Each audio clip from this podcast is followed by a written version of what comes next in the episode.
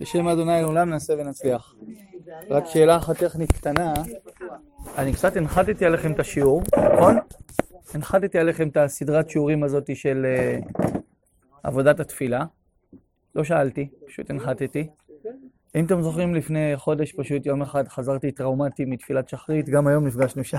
זה כבר פעם שלישית, מאז שפעם שלישית אנחנו נפגשים שם בתפילת שחרית. הבוקר היה שיפור, אז אמרנו אולי שיעורים עשו משהו. סבב שם, לא נעים. כן, אבל זה משפיע באוויר. לא, אבל באמת השתנה. השתנה שם, היום היה נורמלי. היום היה שם תפילה נורמלית. אני בדרך כלל לא מתפלל שם, אבל יצא לי... בדרך כלל אני מתפלל במניין של הנץ, בדרך כלל. עכשיו אחרי הלידן לא קם פשוט, אז אני מתפלל במניין האשכנזים הליטאים שהם קצת יותר נורמלי. וכשאני לא מספיק ואין לי ברירה, אני מארגן ילדים והכל וזה, אז אני מתפעל במניין הזה שטוביה לפעמים הולך אליו. זה מניין הספרדי השני. המניין הראשון זה המניין הנץ, טענו גן עדן. המניין השני, וואו. זה לא באותו בית כנסת. אותו בית כנסת. מניין הנץ באותו בית כנסת. אנשים אחרים. אז אני מבחינתי ממשיך היום שיעורים בנושא תפילה, ואם יש לכם השגות, הערות, אז מבחינתי זה נתון לשינויים, אבל אני מבחינתי מעוניין להמשיך בשיעורי תפילה עד בלי די.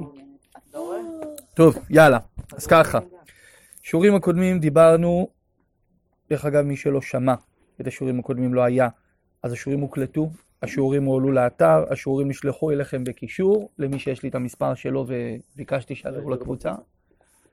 אבל אני ראיתי שאף אחד כמעט לא הסתכל. אני אומר לכם את האמת, יש לי מעקב, אני עוקב אחרי הקישורים שאני שולח. אחריי אי אפשר לעקוב, אני לא יכול לעקוב אחריי. אבל באמת שרוב החבר'ה לא הסתכלו. ובשביל זה שאלתי את השאלה הזו. אם אין לכם עניין, אז בסדר, אני לא רוצה להיות מעיק או משהו כזה. לא, אנחנו נמצא את, אני אמצא את הזמן. בסדר, אבל שתדעו שאני ראיתי שלא הסתכלו. כן, אבל זה גם יכול להיות שזה אומר שהשיעורים שלך בחי יותר חזקים. כל כך טובים וחזקים. לא, זה בסדר גמור, אבל שיעור קודם לדוגמה היו... אין בעיה, אין בעיה, אבל שבוע שעבר היינו 5, 6. לא, זה הקלטה.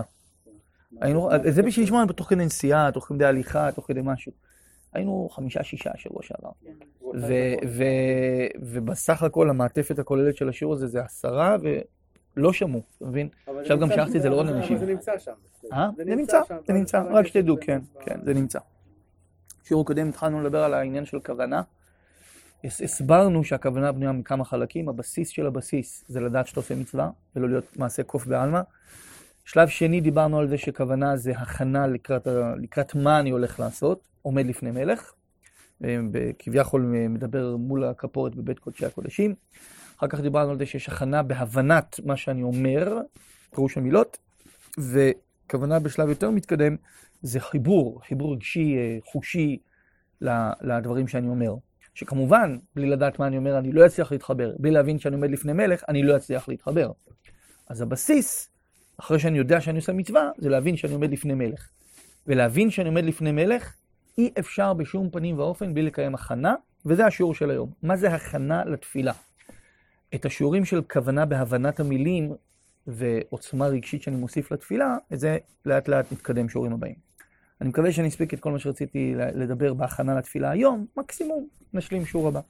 שיעור הבא זה לא שיעור בנושא התפילה, זה שיעור אחר, זה שיעור בבית כנסת של טוביה, במושב שדה יצחק. אז תדעו, שבוע הבא לא נפגשים בקיבוץ, נפגשים במושב, בשדה יצחק בבית כנסת שלהם, אולי גם יהיו אורחים מן הסתם מהמושב שלהם, אולי גם לכם אתם תוכלו להביא אורחים, אבל בגדול השיעור שמה זה שיעור בנושא שבועות, לא בדיוק שבועות, נושא מגילת רות, אולי קצת נדבר על שבועות, אבל זה יהיה השיעור שבוע הבא. אז היום אנחנו מדברים על הכנה לתפילה. אז מה זה בעצם הכנה לתפילה? ראינו שקראנו את הרמב"ם ואת שולחן ערוך, שההגדרה של כוונה בתפילה, הגדרה שזה מעכב, ואם בן אדם לא כיוון, לא יצא, אומנם להלכה, למעשה, בגלל שאנחנו לא יודעים אם אנחנו נכוון פעם שנייה, ורוב הסיכויים שגם פעם שנייה לא נכוון, אז בן אדם שלא כיוון מה לעשות, בדיעבד יצא, וכתחילה חייב לכוון. וכיצד היא הכוונה, שואל הרמב"ם, שיפנה את ליבו ואת כל מחשבותיו ויבין שהוא מדבר לפני מלך. זה הרמב"ם מגדיר. איך עושים את זה? הרמב"ם אומר לך במפורש, שתשעה קצת לפני התפילה, כשעה לפני התפילה, לא שעה בשעון. תשעה זמן מסוים לפני התפילה, ותכין את עצמך לזה שאתה הולך להתפעל לפני מלך. עכשיו צריך להבין, בעצם מה זה תפילה. דיברנו על זה גם בשיעור הראשון, אבל אני חוזר על זה עם קצת דגש, כי זו נקודה מאוד מאוד חשובה. צריך להבין שתפילה, זה לא אני בא עכשיו לקיים מצוות תפילה, כי הקדוש ברוך הוא ציווה אותי, או כי אני רעב, אז אני מתפעל שקדוש ברוך הוא ישלח לי אוכל, או כי אני רוצה פרנסה, או כי אני רוצה חינוך ילדים. לא. צריך להבין שכל מציאות העולם הזה, אני אגיד לכם מילים תלמודיות, הכי תמצי לתפילה. מה זה הכי תמצי? בלעז טריגר. בסדר? מציאות העולם הזה זה טריגר לכך שאני אתפלל. תפילה הכוונה רק לתפילות המסודרות? לא, לא. בשיעור הראשון הגדרנו שתפילה זה לא התפילות המסודרות, אבל התפילות המסודרות אמורות לעזור לך להגיע לתפילה. תפילות המסודרות אתה מחויב אליהן, ואתה גם דופק כרטיס גם אם אתה לא מצליח. אבל, כאילו אם אתה לא מצליח להתעורר בהם כמו שצריך. אבל התפילות המסודרות זה בעצם עזרה בששתגיע למהות התפילה האמיתית, שזה חיבור לבורא עולם, לעובדו בכל לבבכם. אין מילה בעברית לטריגר? זרז. זרז.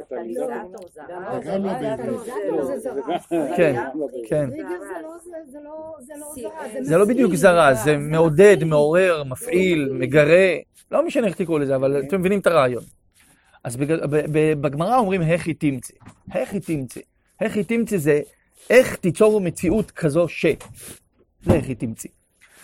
כל מאורעות העולם הזה הם הכי תמצי לתפילה. אני מכיר את המילה הזו, טריגר זו מילה שאני מכיר בלועזית. עכשיו תראו, חז"ל אומרים לנו שאבותינו ואימותינו היו עקרות ועקרים. אברהם אבינו היה עקר, ושרה הייתה עקרה, יצחק היה עקר, ורבקה הייתה עקרה. ורחל הייתה עקרה, וגם לאה הייתה עקרה. היחידי שלא היה עקר זה היה יעקב אבינו. ולמה הם היו כולם עקרים? למה אברהם היה עקר? כן, כי הוא שרה כן, אבל אברהם בניסיון שהוא... בה יש על אפשרות להביא צאצאים עם אגר. נכון. הוא היה עם אגר, אז נולדו... זה בדיוק מה שהוא שאל, אבל לפני כן, כאשר הוא התבונן בשמיים, אז אמר לו הקדוש ברוך הוא, צא מהצטגננות שלך, אברהם אינו מוליד, אברהם מוליד. אברהם, שהוא נולד בטבע שלו, הוא לא היה בר הולדה, וגם שרי לא הייתה ברת הולדה, אברהם הוליד ושרה הולידה. אבל אברהם במהות שלו, שניהם היו עקרים. יש בזה כמה הסברים, אני חושב שפעם דיברנו על זה. איך? כן. כן? הגר. על אברהם והגר. אימא של ישמעאל. כן. האימא של כל הישמעאלים בעולם. אבותינו ואימותינו היו עקרים, ולמה הם היו עקרים? אומרים לנו חז"ל, כי הקדוש ברוך הוא מתאווה לתפילתם של צדיקים. זאת אומרת, זה היה טריגר, רק תפתח את הפה שלך. זאת אומרת, הקדוש ברוך הוא יצר להם צרה וצוקה, בשביל שזה יעורר אותם להתפלל יותר מעומק הלב. כי זה מה שהקדוש ברוך הוא רצה בעצם, שהם התפללו. אז הוא נתן להם סיבה להתפלל. אז במילים שלנו, המציאות היא הכי תמצי לתפילה. זאת אומרת, זה שיש לך צרה, זה לא אומר, טוב, נו, יש לי צרה, אני איך להתפלל עליה. להפך, אתה צריך להבין שהקדוש ברוך הוא רצה תפילה, אז הוא עורר לך צרה. זה מה שאומרים לנו חז"ל בעומק. זה לא. המציאות היא איך היא תמצי להתעוררות לתפילה. אבל זה אפילו יותר מזה.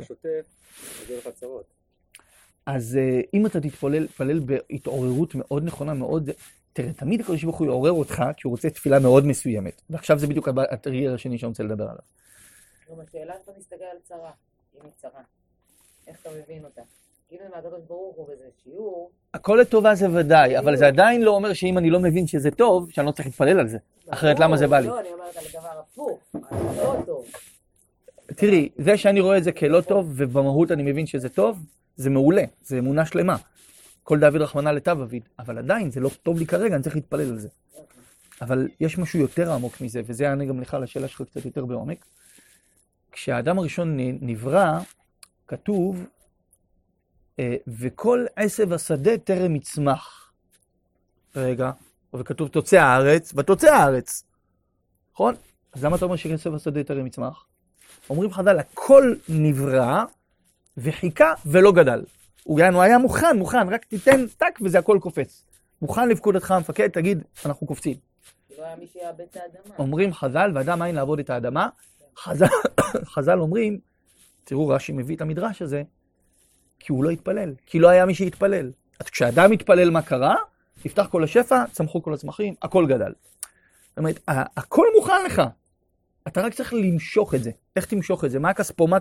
מה הקוד שמפעיל את הכספומט עם הבנק, חשבון בנק האינסופי? מה הקוד הזה? זה תדר. תפילה. תפילה. שיוצאת בתדר מסוים. גם, ודאי, תפילה יש לה סדר מסוים, דיברנו, אבל... יש תדר מסוים. כן, ואז התדר גורם ל... לא תדר, סדר היא אמרה. לא, היא אמרה תדר. תדר אמרת? אני שמעתי סעני חרש פה. תדר, זה גורם לרטת, זה תדרים. כן, הבנתי. אבל בגדול, מה שחז"ל אומרים לנו, זה התפילה, היא הייתה חסר, ככה רש"י מביא, וכשאדם הראשון התפלל, הוא בעצם פתח. נפתח הצינור. אז בעצם תפילה זה לא רק אם יש לי צרה, אז היא בעצם איך היא תמציא שאני אתפלל, היא טריגר או קטליזטור בשביל שאני אתפלל, או מעורר, מדרבן, גורם, זרז, לא משנה מה, אלא התפילה היא גם, היא בעצם הצינור שממנו נמשוך את השפע, כי בלעדי המפתח הזה אני לא אקבל את מה שאני צריך. אז תפילה היא גם שער לשפע שאני צריך לקבל. בסדר? מעבר לזה ש... מאורעות החיים הם טריגר לתפילה, התפילה היא גם שער לדברים שאני רוצה. לדברים שאני צריך אפילו לקבל, מוכן לי כבר, מחכה לי, רק אני צריך להתפלל. מסופר לבעל שם טוב, בקצרה רבה, שיום אחד הוא קרא לתלמידים שלו, עלו, לקח איזה 4-5, נסעו עם העגלון על הכיסא, הגיעו לאיזשהו כפר, יום שני או שלישי בשבוע, עוצרים ליד בית, חצי חרב כזה, נכנסים, רואים בית מאוד מאוד עני, בעל שם טוב אומר ליהודי הזה, סליחה רביד, אנחנו נתקענו פה בדרך, אנחנו יכולים להתארח על סליחה מכבודו, אני רבי ישראל בן שרה. אבל שם טוב, בוודאי, התחיל לכבד אותו, לארח אותו, אבל כמה יש לו? אני מצטער זה, אני בכל שיש לי קצת, אני אתן לכם מה שיש לי, בשמחה, מה שיש לך זה טוב לנו. עכשיו אוכלים, נגמר האוכל, למחרת, אין לו מה להביא להם אוכל. הוא לא השאיר אותם רעבים, הלך מחר את הסמיכות. למחרת, מחר את הכלי בית. למחרת, יום שבת, כבר לא היה לו כמעט מה למכור. מחר הכל. יום ראשון, באמת כבר אין לו כלום. בעל שם טוב אומר לו, נו מה, אין לך ארוחה בשבילנו? כבוד הרב, באמת אין לי כלום. טוב, תודה רבה, תהיה בריא, עלה לעגלה, נסו. אשתו באה אליו, נראה לא טוב. תשמע עד הסוף. אשתו באה אליו, אומרת לו, מה עם הילדים? אין לנו מה לאכול. אומר לה, טוב, נמכור עוד משהו. אין לנו מה למכור. אין כלום. אין כלום. טוב, לא. ריבונו של עולם, אין לי כלום, אתה יכול לעזור לי? מצא אוצר, נהיה מיליונר. הבעל שם טוב אמר לתלמידים שלו, היהודי הזה כל כך צדיק שהוא מקבל את כל מה שהשם נותן לו. ובמשך שנים הוא סבל מעוני, ואמר, השם רוצה שאני עני. מעולם לא ביקש פרנסה. אבל חיכה לו עושר כל כך גדול, הייתי חייב לגרום לו שהוא יתבחין. רק פתח את הפה, קיבל הכל. פתח של התפילה. זה ככה הבעל שם טוב מספר. זאת אומרת, יכול להיות שמוכן לך ומגיע לך וכל התנאים מתאימים. רק חסר את המילה הזאת. חז"ל אומרים לנו, דיברנו על זה, מי התפלל הכי קצת בעולם, הכי קצר, הכי קצר בעולם, משה רבן. אל נרפן עלה. מי התפלל הכי ארוך בעולם? משה רבנו. תתקטו תפילות. והתחנן אל השם, 515 תפילות. אומרים חז"ל, הוא נעצר, רב לך, אל תוסף דבר אליי עוד בדבר הזה. הוא התפלל 515 תפילות. מה היה קורה אם התפלל 516? היה מצליח. אבל הקדוש ברוך הוא לא רצה שזה יקרה, אז הוא אמר לו תעצור. זאת אומרת, באמת, יש מכסה מסוימת של תפילות שאתה צריך להתפלל על משהו. תוסיף, תקבל, בסוף. אין תפילה שהולכת לאיבוד, יכול להיות שלא הגעת למכסה המתאימה. אבל שתדע שאף תפילה הולכת לאיבוד, וגם אם אתה לא קיבלת עליה את מה שאתה צריך לקבל עליה, זה ישתלם לך בזרעיך, בבניך, אולי אפילו דור אחר, אחרי זה, אבל בגדול, אין תפילה שהולכת לאיבוד. תפילה היא מפתח, והמציאות היא טריגר להתפלל. בסדר? אלה שני דברים שצריכים להבין. עכשיו, אז צריך להבין שכשאני בא להתפלל, אני יבין שיש לי פה כלי עוצמתי מאוד בידיים.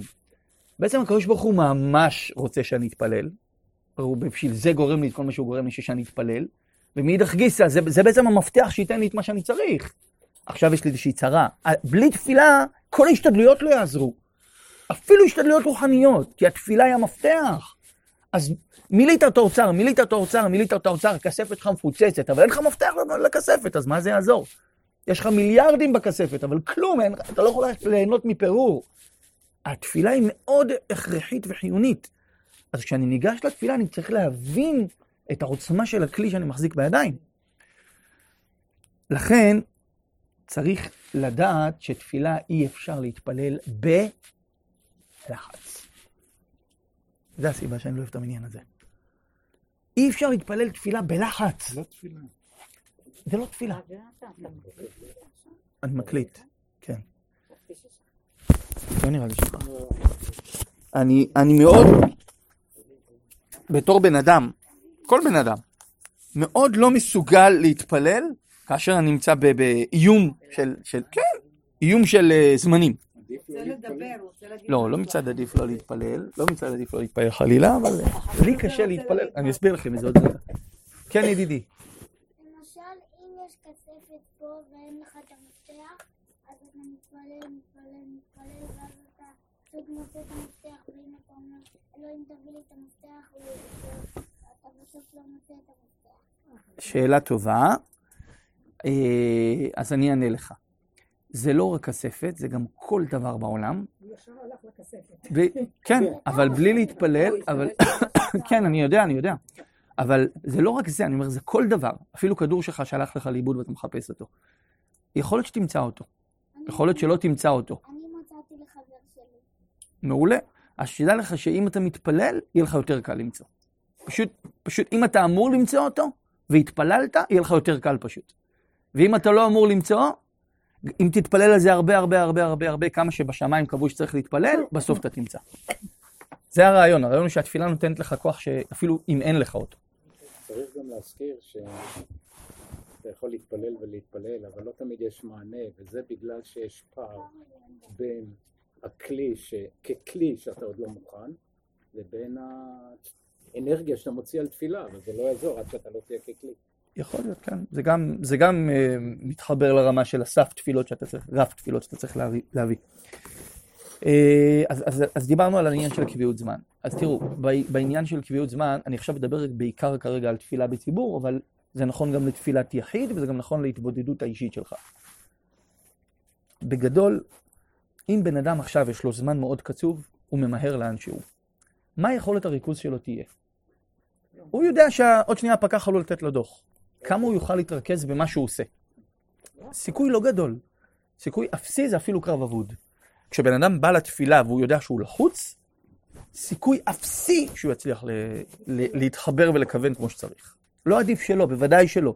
כי לפעמים צריך לדפוק ארטיסט, אין מה לעשות. המציאות שלנו מאוד מורכבת. בוודאי שזה לא עדיף שלא. אבל שידע שככה לא מנהלים תפילה. זאת אומרת, על הסדר, יש לנו חיים של כסדר ולא כסדר. יש לנו חיים של ימים שהדברים כמו שאני רוצה שהם יתנהלו, ויש ימים שאני אנוס. אין מה לעשות. אז בימים שאני אנוס, אז ודאי שתדפוק כרטיס, אין מה לעשות. אבל בימים של כסדר, שאתה מסוגל לסדר את היום שלך, אתה צריך להשתדל שדבר כזה לא יהיה. זאת אומרת, א', שלא תהיה בלח הזמן שאתה נמצא. לא אישי ולא סביבתי. מה פירוש לא סביבתי? וזה עונה לך אברהם על מה שדיברנו כמה פעמים.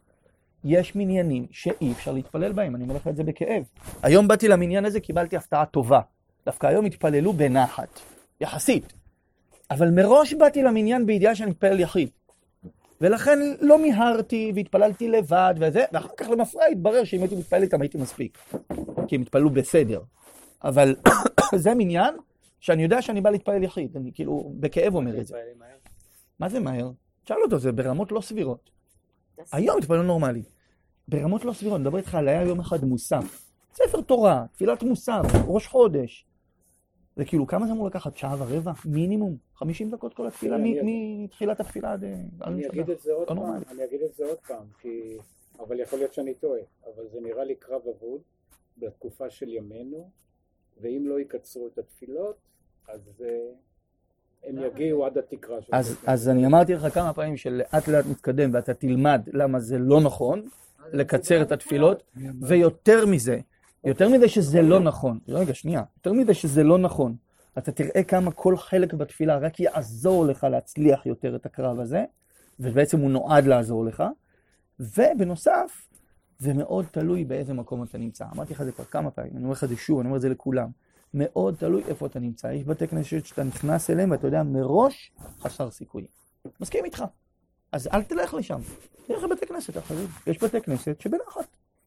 אז לחץ זמן, הן פנימי והן סביבתי, מראש זה קרב אבוד. אתה צריך לדעת את זה. לכן לא ניגשים לתפילה עם לחץ זמן, כשהנושאים, אני מדבר על כסדר, כשהחיים שלי כסדר, גם אם אני עכשיו הולך להתבודד, או שאני מתפלל לבד בבית, אני אישה, מתפלל לבד. הלחץ זמן, גם שאני נאלץ להתפעל יחיד, הלחץ זמן יכול להרוס לי. לכן גם זה ממש אסון להתפלל למנחה סמוך לשקיעה. אסון. אדם, וואי, לא התפללתי מנחה. בסדר, אין מה לעשות, אבל כסדר, תמיד תבנה לך מערכת זמן, אם אתה נניח אנוס להתפעל יחיד, תראי באיזשהו, לא יודע מה, בחוץ לארץ ואין לך מניין, אז תמיד תתפלל מספיק זמן לפני, שגם אם שכחת, תוכל עדיין להתפלל לפני שהגעת לסוף של הזמן. מה אתה רוצה לשאול? אז זה העניין של הזמן. הזמן הוא מאוד משמעותי, הרי אתם יודעים שכל המציאות הזאת היא של לחץ, ובעצם זה זמן. לחץ זה בעיקר זמן. אדם שיש לו יותר נחת בעניין של זמנים, אם אלא הפעולות שלו יותר ביישוב הדעת, הרבה יותר קל לו לעשות דברים בשום שכל. החיפזון, איך אומרים כולם? אז תתפלאו לגלות שזה גמרא, כן? ותוספות וכדומה. טוב. שאלה רגע? כן. אבל אם יש תפילת ציבור שהיא מאוד מהירה, נקרא לזה ככה, ואתה לא, בעצם אתה לא יכול... שאלה מעולה, שאלה מעולה. אז בדבר כזה, אתה צריך פשוט להגיע לפני הזמן לתפילה, להגיע למצב שאתה מתפלל לבד את כל התפילה עד עמידה, ואת העמידה לעשות איתם, ואפילו אם הם סיימו לפניך, זה לא משנה. העיקר שהתחלת איתם עמידה, כל השאר זה כבר לא עניין שלך. זה מה שאני עושה במניין הזה. כשאני מגיע למניין הזה, אני מבחינתי מתפלל לבד, והעמידה, אני אומר, מתחיל איתם, ובדרך כלל מסיים הרבה אחריהם. אבל הפעם זה היה אחרת. זה היה הפתעה. טוב, זה לגבי העניין של פינוי זמן. זה מאוד משמעותי. חלק מהעניין של פינוי הזמן, דיברנו על זה, זה להקדיש לפחות דקה, שתיים, לפני תפילה. מה אני עושה בדקה, שתיים, לפני התפילה? גם זה... בדקה, שתיים שלפני התפילה, אני צריך לעשות הכנה נפשית. איך אני עושה אותה? זה ההכנה הזאת שעכשיו אנחנו נדבר עליה. מה בגדול מהות ההכנה, מה המטרה שלה ומה הכוונה שלה? כשאני יוצר הכנה,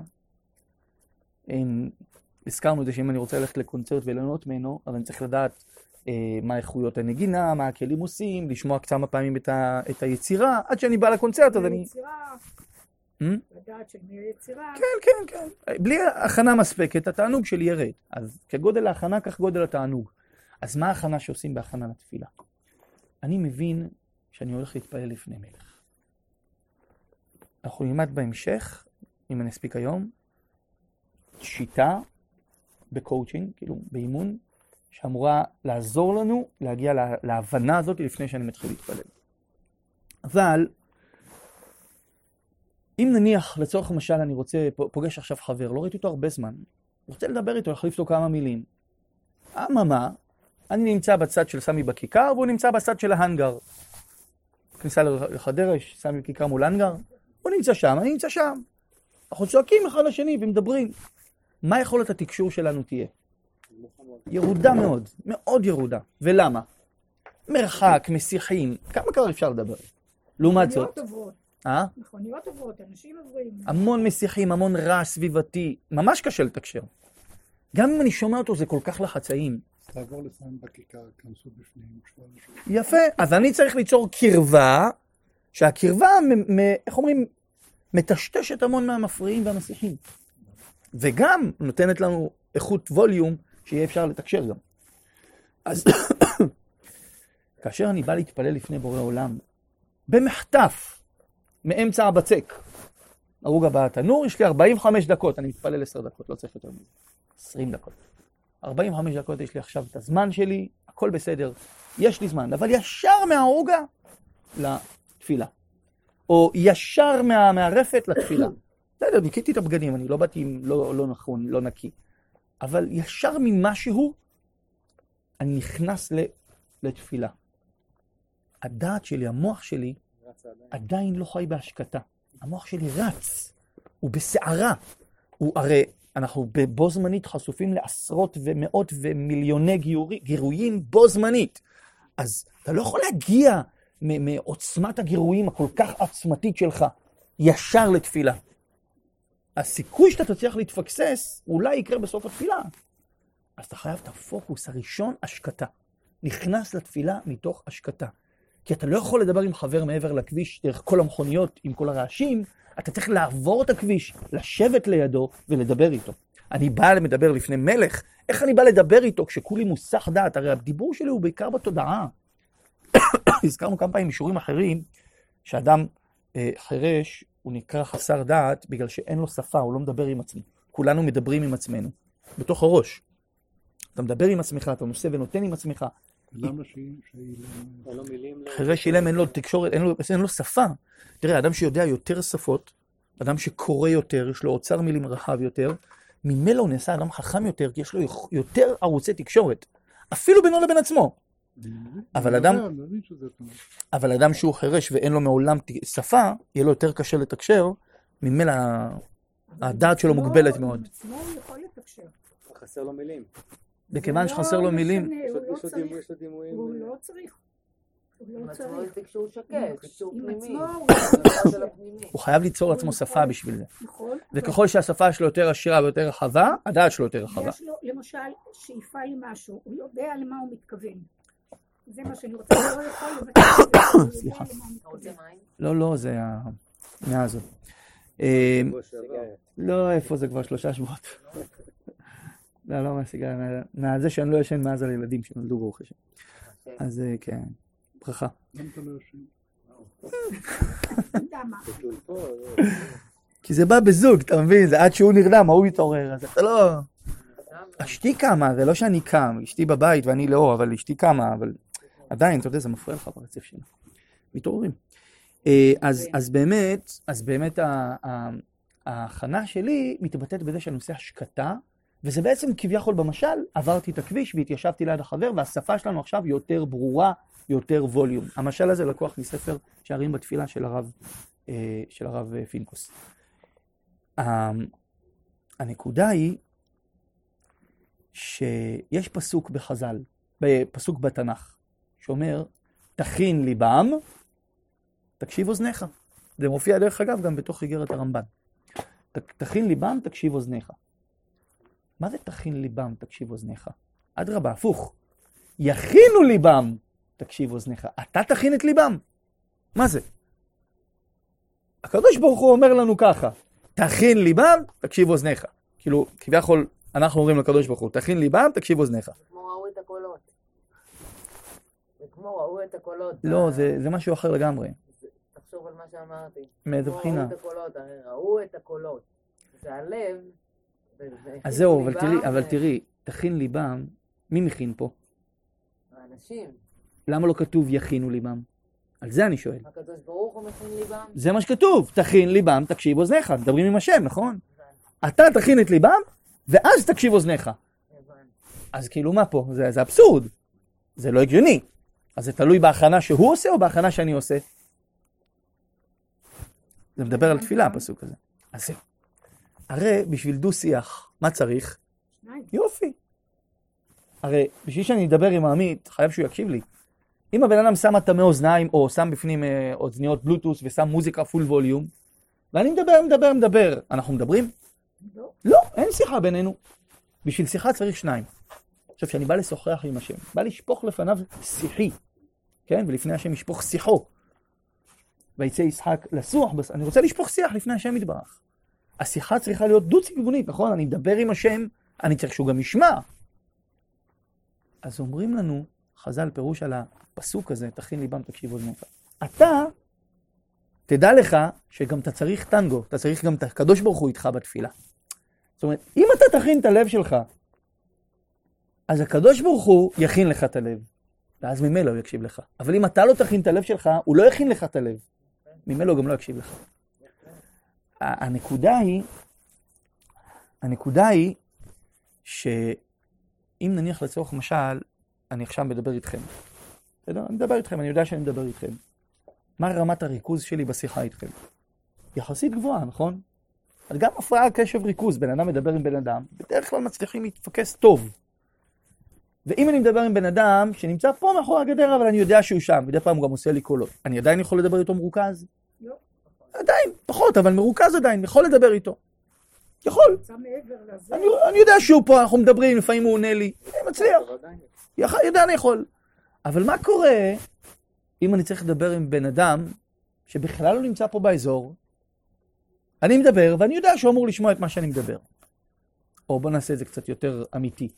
לדבר עם הקדוש ברוך הוא. ואני לא רואה אותו מול עיניי, אני לא מרגיש אותו ולא חש אותו. בוא נאמין, אם בן אדם אני מצליח לדבר, לשמור על קשב ריכוז, כשאני מתפלל, נכנס לאוטומט, בורח לי כל הראש. ממה זה גורם? ממה זה קורה? למה זה ככה? למה כשאני מדבר עם בן אדם אני יכול לתפוס ריכוז, ואני מדבר עם הקדוש ברוך הוא, וזה דברים חשובים לי, ואני מאוד רוצה אותם, ואני יודע שרק הוא יכול לעזור לי. זה בורח לי. שני הדברים נכונים. שני הדברים. א', אין לי החשה בו, לא מרגיש אותו, ומצד שני גם אין לי אינטראקציה כביכול, שזה אינוח. רק אז במה זה תלוי? הכנת הלב שלי תגרום לו להכין לי את הלב להרגיש אותו. זה תכין לי בם. כשאני מכין את עצמי, אז הקדוש ברוך הוא אומר, טוב, הכנת את עצמך, עכשיו אני אכין לך את הלב לראות שאני פה. תכין לי בם, ואז תקשיב אוזניך, ואז הדו-שיח הופך להיות הקשבה. אני ממש מרגיש שאני מדבר עם השם. זה עבודה, אבל ככה עושים אותה. אבל למה ליבם? כשהקדוש ברוך הוא אנחנו מדברים אל השם כלפי כלל ישראל. ריבונו של עולם, אתה תכין את ליבם של עם ישראל, ועל ידי כך תקשיב אוזניך. אבל למה שהקדוש ברוך הוא יכין את ליבם? כי כשאני מכין את הלב, אז הקדוש ברוך הוא אומר, עכשיו אני אכין לך את הלב. ההכנת הלב שלי נותנת הקדוש ברוך הוא את הפתח הזה להיכנס ולהכין את הלב שלי. לקלוט אותו. בסדר? אז זה הכנת הלב. אז בעצם, בשביל להשיג את המקסימום שבהכנה, חוץ מזה שאמרנו שאני צריך להבין, שאני צריך להשקיט את הדעות. הרמב"ם אמר שני חלקים. חלק ראשון, להשקיט את המוחין. השקטה. החלק השני, זה לצייר לפני מי אני עומד. להבין שאני מדבר עם בורא עולם. להבין את זה. וזה ההכנה השנייה. השקטה, וציור שיביתי השם לנגדי תמיד. תרחיב את ההשקטה. איך? תרחיב את ההשקטה. מה הכלים? כן, מה אתה אומר? אני מעולה. כן. אז אני ארחיב על ההשקטה עוד מעט, שנגיע לשלב הפרקטי, כרגע אנחנו בתיאוריה, ואני גם ארחיב על איך אני מצייר כביכול את השם לנגדי, גם כן עוד מעט בשלב הפרקטי. כרגע עדיין תיאוריה. אבל שאלה מצוינת. אז מה זה לגבי העניין של שיביתי השם נגדי תמיד? תראו, זה אמרתי לכם מזמור קוף, מי זוכר? אני, קוף מהם. יפה! ידעתי שאני... היה לי ברור, אוי יום, אלכה אמרתי בטוח זכות. אמרתי, זלדה אומר יום יזכרו, כי הם כשלו אותי 4 פעמים. איזה מזמור? ידעתי שהם יתפסו. מה זה מזמור קוף מהם? פעם פירשנו אותו פה, אבל צריך לפרש אותו עכשיו, אותו ואת קוף ממתת. הללויה. הללו את השם מן השמיים. בסדר, לא לכתוב את המזמור עכשיו, כי יש לכם אותו בתהילים, כן? לא כותבת, רק... הללו את השם מן השמיים. עכשיו אני צריך שתעשו איתי, קוף ממחת. עכשיו אני צריך שתעשו איתי סימולציה. אם אין קמח, אין תפילה. נעשה סימולציה. גם קמת אנחנו נשתמש בו עוד מעט. אנחנו נעשה עכשיו סימולציה. מה זה סימולציה? תעשו לכם סרטון במוח, תוך כדי שאני מדבר. דמיון מודרך, תדמיינו זום אין. איך קוראים לזה? פוקוס, פוקוס זה גם בלעז. אברהם תמיד רוצה את המילה העברית, אז אני מנסה מיקוד. מיקוד צילום, מיקוד של צילום וידאו. דוקטור זלדה. מיקוד צילומי. תעשו לעצמכם מיקוד צילומי, כביכול שבא ממרחק ומתפקס באופן מאוד מאוד ככה כמו סרטון. עכשיו תעשו את זה איתי, תוך כדי זה. הללויה. הללו את השם מן השמיים. הללוהו במרומים. אז בואו נעבור בשמיים עם המצלמה הזאת. עלו כל מלאכיו, תראו את כל מלאכי השמיים. עלו כל צבאיו, תראו את כל צבא השמיים. הללוהו, נו. שמש וירח. יפה, תדמיינו שאתם אומרים, זום ככה מעל השמש, ומה היא עושה השמש? כן, כן, ראיתי שהיא פתחה גוגל, אז אמרתי לה. אה? השמש צועקת, הללויה. ירח, זום על הירח, מה עושה הירח? עינת. צועק הללויה, צועק הללויה. עלו מן השמיים, עלו שמש וירח, עלו כל כוכב ואור. דמיינו לכם, עוברים בגלקסיה כמו של איך קראו לזה? מסע בין כוכבים. תארו לעצמכם את המסע בין כוכבים, כל הכוכבים, מה הם עושים? מה הם צועקים? מה עושים הכוכבים? הללויה. כל הבריאה כולה צועקת הללויה. כן, עלו כל כוכב ואור. כן? עלו שם השמיים, עלו כל כוכבי האור, עלו שמי השמיים, והמים אשר מעל השמיים, יעלו את שם השם, שהוא צבע נברא, ויעמידם לעולם, חוק יתרונן לעבור. הללו את השם, זום על כדור הארץ, מן הארץ. תנינים, זה דינוזאורים, בכל תהומות. תראו את הגרנד קיינון עובר שם זום, מה הגרנד קיינון צועק? הללויה. תנינים, בכל תהומות. אש, תארו לעצמכם, שריפות ענק, צועקות מה? הללויה. וברד. הללויה. שלג, תראו את הגלגל, שלג מתגלגל, הללויה. וקיטור, גייזרים קופצים מן האדמה, מה הם צועקים? הללויה. הוריקן, הללויה. נו, הערים, אברסט, אלפים, לא משנה. אמרנו, הערים וכל גבעות, עץ, פרי וכל הרזים, עוברים בכל היערות עד, בכל הג'ונגלים, כל מה שאתם שומעים, מכל הבריאה כולה, מה? הללויה. החיה וכל בהמה, רמס וציפור כנף, מלכי ארץ וכל אוהב. תראו לעצמכם עכשיו, בקעה מלאה, מלאה, מלאה, מלאה, מלאה, חיילים, מלכים, משרתים, מניפים את החרבות שלהם כמו בסרטים האלה של האמפייר, וצועקים, מה? הללויה. שרים וכל שבתי ארץ, בחורים וגם בתולות, זקנים עם נערים, יעלו את שם השם. כי הוא צברא ונבראו, ויעמידם לעד לעולם, חוק נתן ולא יעבור. לא. פילה אותי עם הקיבוצניקים שלה. לא. כי הוא ציווה ונבראו, ויעמידם לעד העולם. נו. לא, זה לא זה, זה לא זה, זה לא זה. זקנים הם נערים, נכון? בחורים וגם בתולות כנערים יעלו את שם עיני, כי הוא, כי נשגב שמו לבדו. או. עצרי. כי נשגב שמו לבדו, הודו על ארץ ושמיים. מה זה נשגב שמו לבדו? הודו על ארץ ושמיים. נשגב שם לבדו ביום ההוא. למה כל הבריאה צועקת הללויה? למה כל המציאות, הסימולטור הזה של הכוכבים, שמיים, ארץ, מלאכים, תנינים, למה כולם צועקים הללויה? כי נשגב שמו לבדו. זה הסיבה. כי נשגב שמו לבדו, כי האחדות, כל הבריאה כולה, הכל נועד לברך ולהלל את שם יתברך, וזה מה שהם עושים במהות, אולי הם לא יודעים, אולי הם נלחמים נגד, אבל זה התכלית, זה העיקר. אז תראו לעצמכם שכל הבריאה צועקת הללויה. אבל יש פה עוד שני פסוקים שלא קראנו, החכים זה שני פסוקים שלא קראנו, והשני פסוקים הללו הופכים את כל הקערה על פיה. מה שני הפסוקים האלה עושים? כל הבריאה צועקת הללויה. כל הבריאה צועקת הללויה. אבל מה הקדוש ברוך הוא עושה? וירם קרן לעמו, תהילה לכל חסידיו. למי זה? למי זה? שלא תתבלבלו. לבני ישראל, עם קרוב. יעני, יהודי קטנצ'יק אחד צועק, אבא. יהודייה קטנה אומרת, אבא לי. הקדוש ברוך הוא, עצור! לא מעניין אותי כל הזומין הזה, כל העולם הזה לא מעניין. מה מעניין אותי? וירם קרן לעמו. לבני ישראל, עם קרוב. אתם קרובים אליי. אתכם אני רוצה לשמוע. כל הבריאה לא מעניינת אותי. כל הבריאה תחכה בצד. כל הבריאה כולה תחכה בצד, וירם קרן לעמו. חכו, בואו נמשיך למזמור הבא. מזמור קמ"ט. הללויה. שירו לשם שיר חדש. שירו לשם כל הארץ. שירו לשם ברכו שמו. לא, זה לא זה. שירו לשם כל הארץ. נו.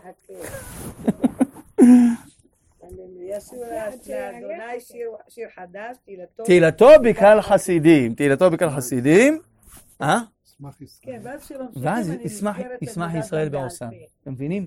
אחרי שאתם מבינים את התובנה הזאת, תהילתו בגלל חסידיו והעם שלו, ישמח ישראל בעושה. בני ציון יגידו במלכיו.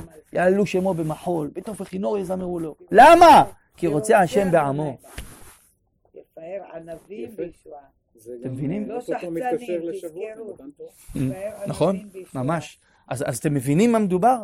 אתם מבינים שבעצם הקדוש ברוך הוא עוזב את כל העיסוקים שלו, וכל הבריאה כולה לא מעניינת אם יש יהודי, יהודייה אחד, שפותחים את הפה. זה משנה את המציאות כולה. וזו סיבה לשיר שיר חדש, ישמח ישראל בעושיו, בני ציון יגילו במלכם, יעלו שם במחול, טוב אחד לא זמול. למה? כי רוצה השם בעמו. זה הסיבה. השם רוצה רק שתפתח את הפה שלך. אז זה ההכנה השנייה שלנו. ההכנה הראשונה להשתיק את כל הרעשים הפנימיים, וההכנה השנייה להבין שעכשיו זה מה שמעניין את בורא עולם. שאני אפתח את הפה שלי. זה מה שמעניין אותו. איך עושים את זה פרקטי? הגענו לשלב הפרקטי. בסדר, עוד הספקנו קצת. הגענו לשלב הפרקטי. טוב. אז ככה. לגבי העניין של השקטה, הדרך הכי טובה, הזכיר לנו עמית, שדיברנו על זה כבר פעם, זה פשוט נשימות. נשימות זה השקטה הכי מעולה שיש. ואני אסביר את זה עכשיו בכלי פרקטי, ביקשת השקטה, הנה זה השקטה.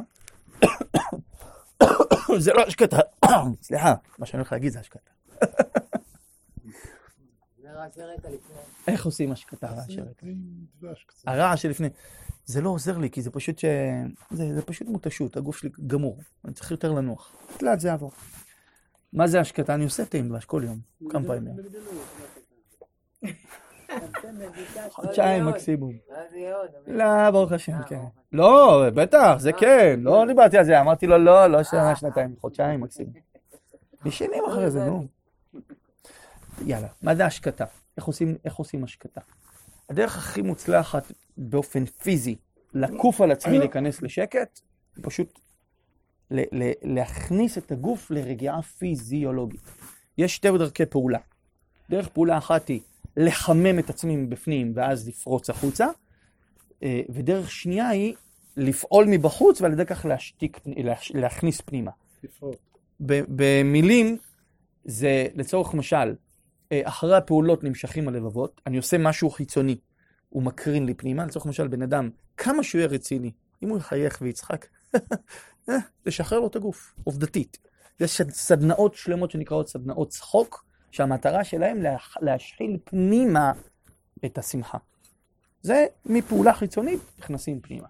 אופציה שנייה, זה התבוננות מעמיקה, זה לדוגמת דמיון מודרך עושה, אתה נכנס לאיזושהי סיטואציה שאתה מאוד זוכר אותה מצחיקה ומשחררת, נכנס, רואה את כל הסיטואציה ומתחיל לצחוק, מבפנים זה פרץ החוצה. זה פנים החוצה, חוצה פנימה. אז בהשקטה עובדים החוצה פנימה. מה זה עובדים החוצה פנימה? כן, מהחוצה מכניסים פנימה. מה הכוונה? עכשיו אתה כולך סעור ונסער, במיוחד אם לפני רגע רבת עם פקח שנתן לך דוח והכל בזה, אתה נכנס אחרי תפילת מנחה. מה הסיכויים שתכוון? אפס. תעשה השקטה. יזום, תכפה על המוח שלך להירגע. איך אתה עושה את זה? אתה יושב, נינוח, מחזיק את הגוף רפוי בפוזה נוחה מאוד, ואז מתחיל לנשום נשימות מהאף ולפלוט מהפה בקצב קבוע. דהיינו, סופר עד 5-6 נשימה מהאף, עוצר שנייה אחת, מוציא מהפה 5-6, עוצר שנייה אחת. נושם מהאף 4-5-6, כמה שאתה יכול, 8, עוצר שנייה אחת, מוציא מהפה 5-6-7-8, עוצר שנייה אחת. בסדר? הנה דוגמה עכשיו. זה ככה. זה הורדות לחלצן.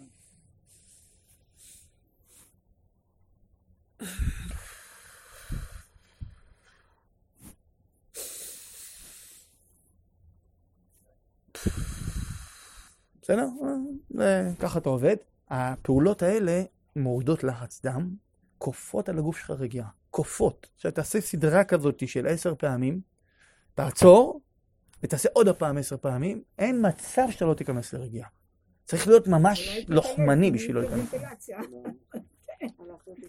אז לא חייב לעשות 10 נשימות. מה שקורה, מתי שאתה עושה את הדבר הזה, אתה מוריד את ה... לא, אתה גם לא חושב על כלום. נכון, בדיוק המטרה. זה בדיוק המטרה, לא לחשוב. לא להיכנס לרצף חשיבתי מטורף שלא תלך להתרכז.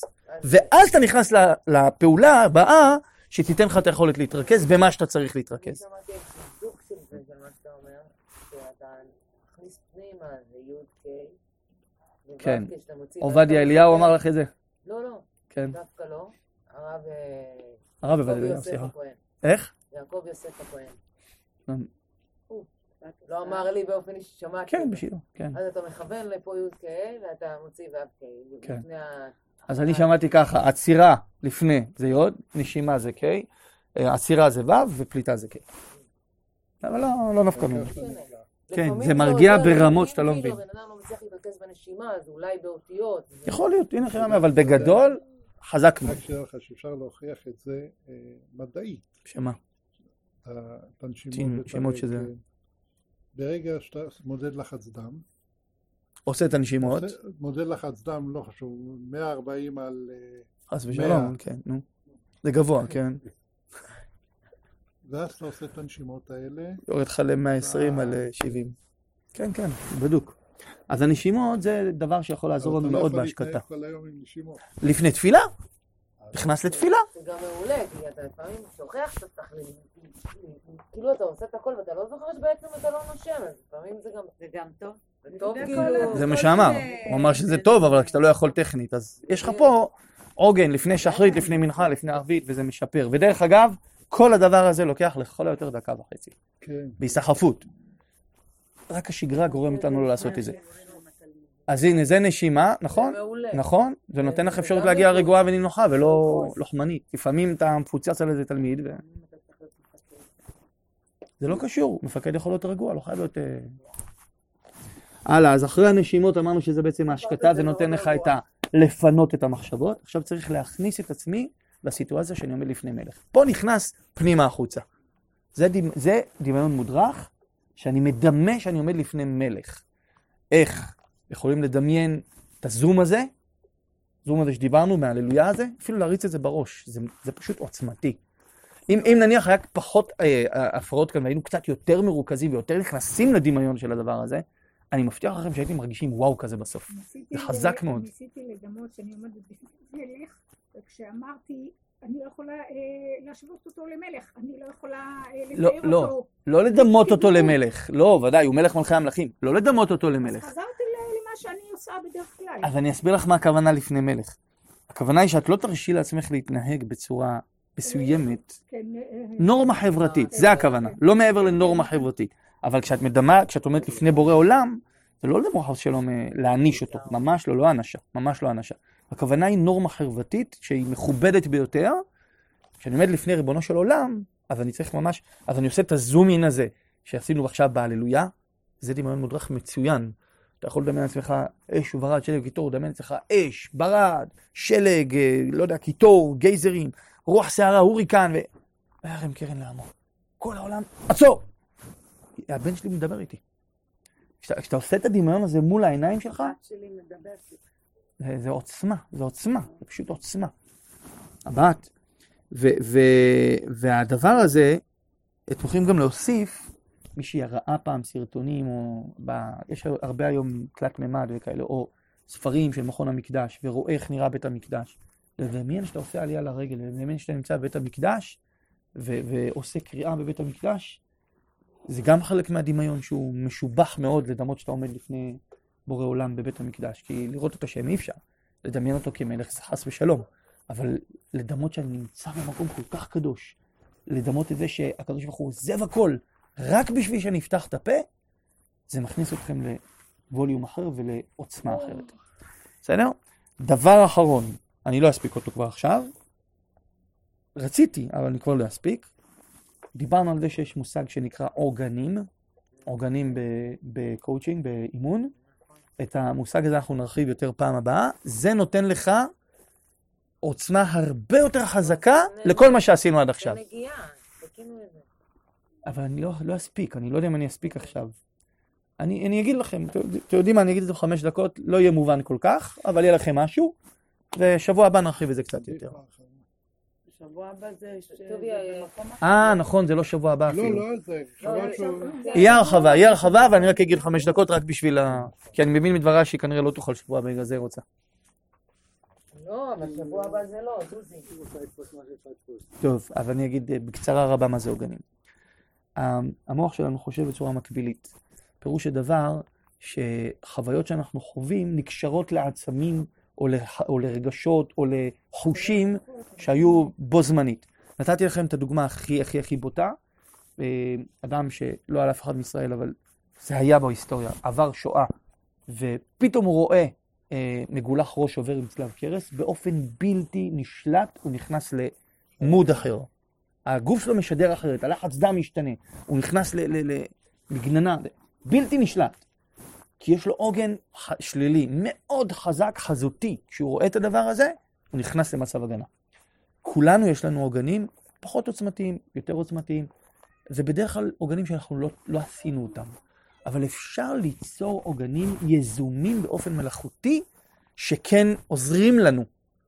נניח לצורך משל בן אדם שרוצה להיגמל מסיגריות.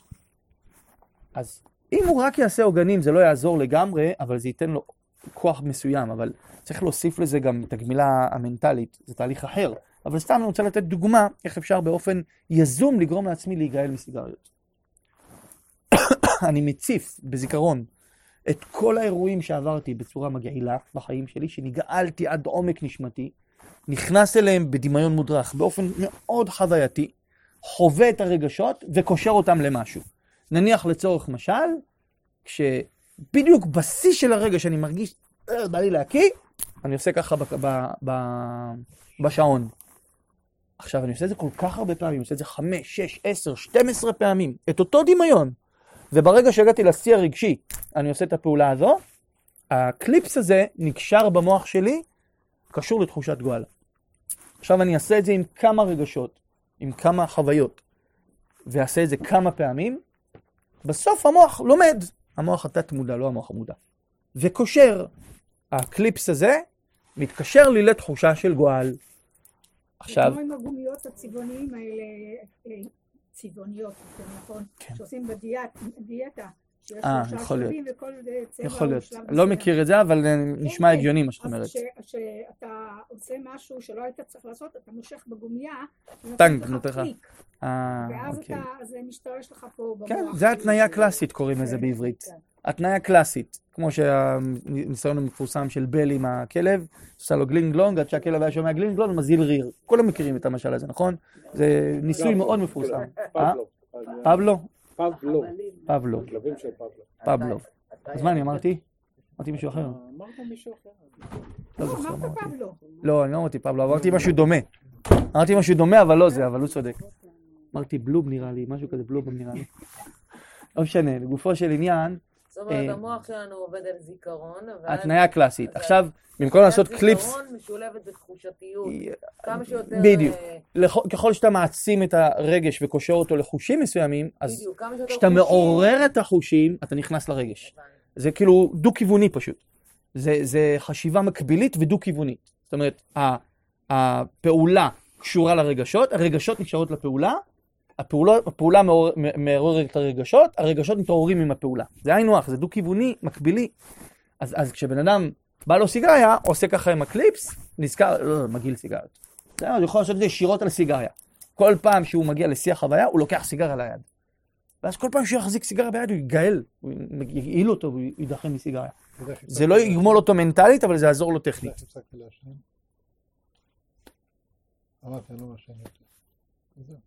צורך. גם אני. גם אבא שלי, אתה לא רביבי. גם אבא שלי, אבל הוא הלך לחוטין. זה לא היה קל. אבא שלי לא הפסיק להשם, כי אני והאחי לא רוצים לתת לו נפיקה. זה היה 2.5 קשים. קריזי, מה שנקרא. אבל נפשית, זה היה חצי שנה בערך, שזה היה נורא, שלא יודעים מה לעשות. וואי. הזמנים האלה עם הידיים. וואי, זה... שזה מקושר לקפה וזה מקושר לקפה. אז יש לי שיעור מדהים, הלובה איסה שנחתומה מעיד עליה, על תשובה, איך גמילה מסיגריות ותשובה, זה שתי עבודות ממש זהות.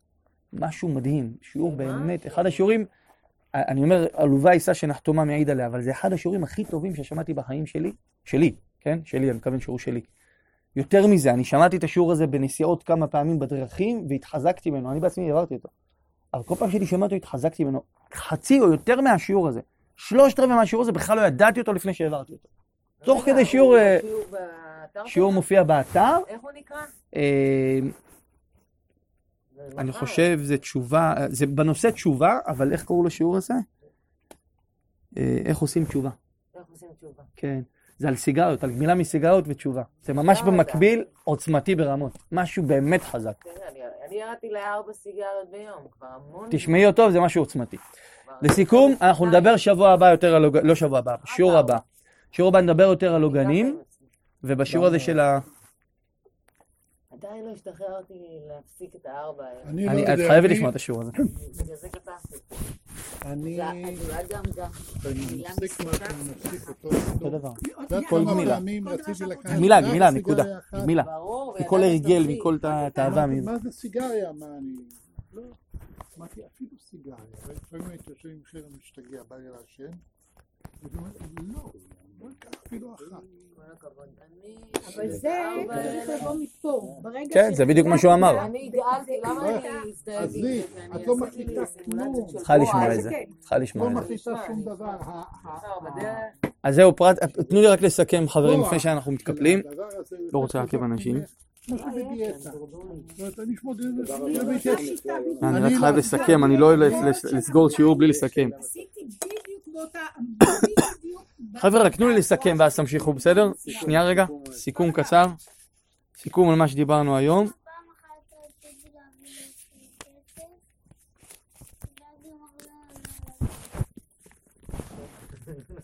אז ככה, תראו. אז דיברנו היום על ההכנה לתפילה, ודיברנו על זה שבעצם, אמרתי לכם, שיעור הבא, לא שיעור...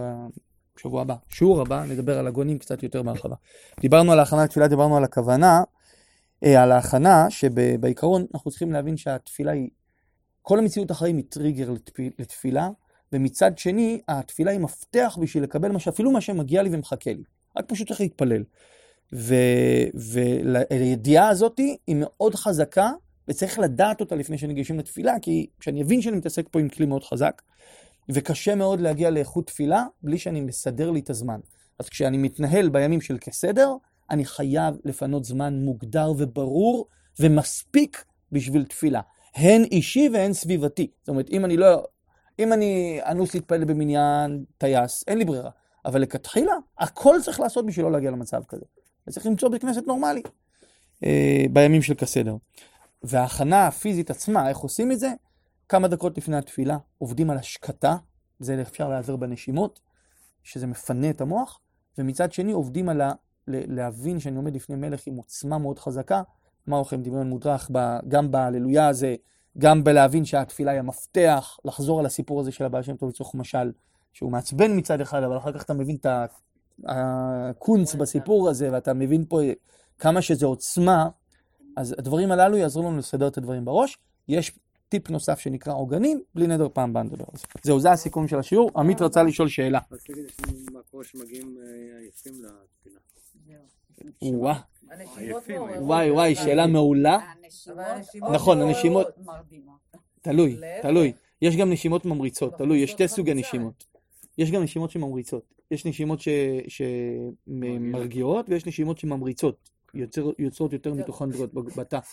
לא, לא זה, לא זה. אבל נדבר על זה בלי נדר פעם באה. אבל בגדול, אם בן אדם מגיע למצב שהוא גמור, גמור, גמור, גמור, שום דבר לא יעזור. הוא פשוט צריך לשרוד. להתפלל אבל? אתה חייב לדפוק כרטיס. 2 בלילה, ערבית, חזרת... חייב לדפוק כרטיס. חייב לדפוק כרטיס. אבל אם זה לא ברמה של גמור, גמור, גמור, כשאתה תעשה את ההכנה כמו שצריך, אתה תיכנס לזה, אתה תדבר עם חבר, אתה לא תירדם לחבר באמצע השיחה. אם אתה גמור, שום דבר לא עוזר. 2 בלילה, רוצה להתפלל ערבית, תגיד שמע ישראל, ובבוקר תעשה... אז לא, לא, לא. תעשה תפילה מלאה וזה. זה לא. אמרתי, אם הוא גמור, גמור, גמור, ידפוק כרטיס. מה ישראל? לא, ידפוק כרטיס. לא יוותר. לא נכון, טבעי, לא נכון. לא, אתה גומר יום עבודה של עכשיו 16 שעות. אין בעיה. אבל עדיין, ידפוק כרטיס צריך.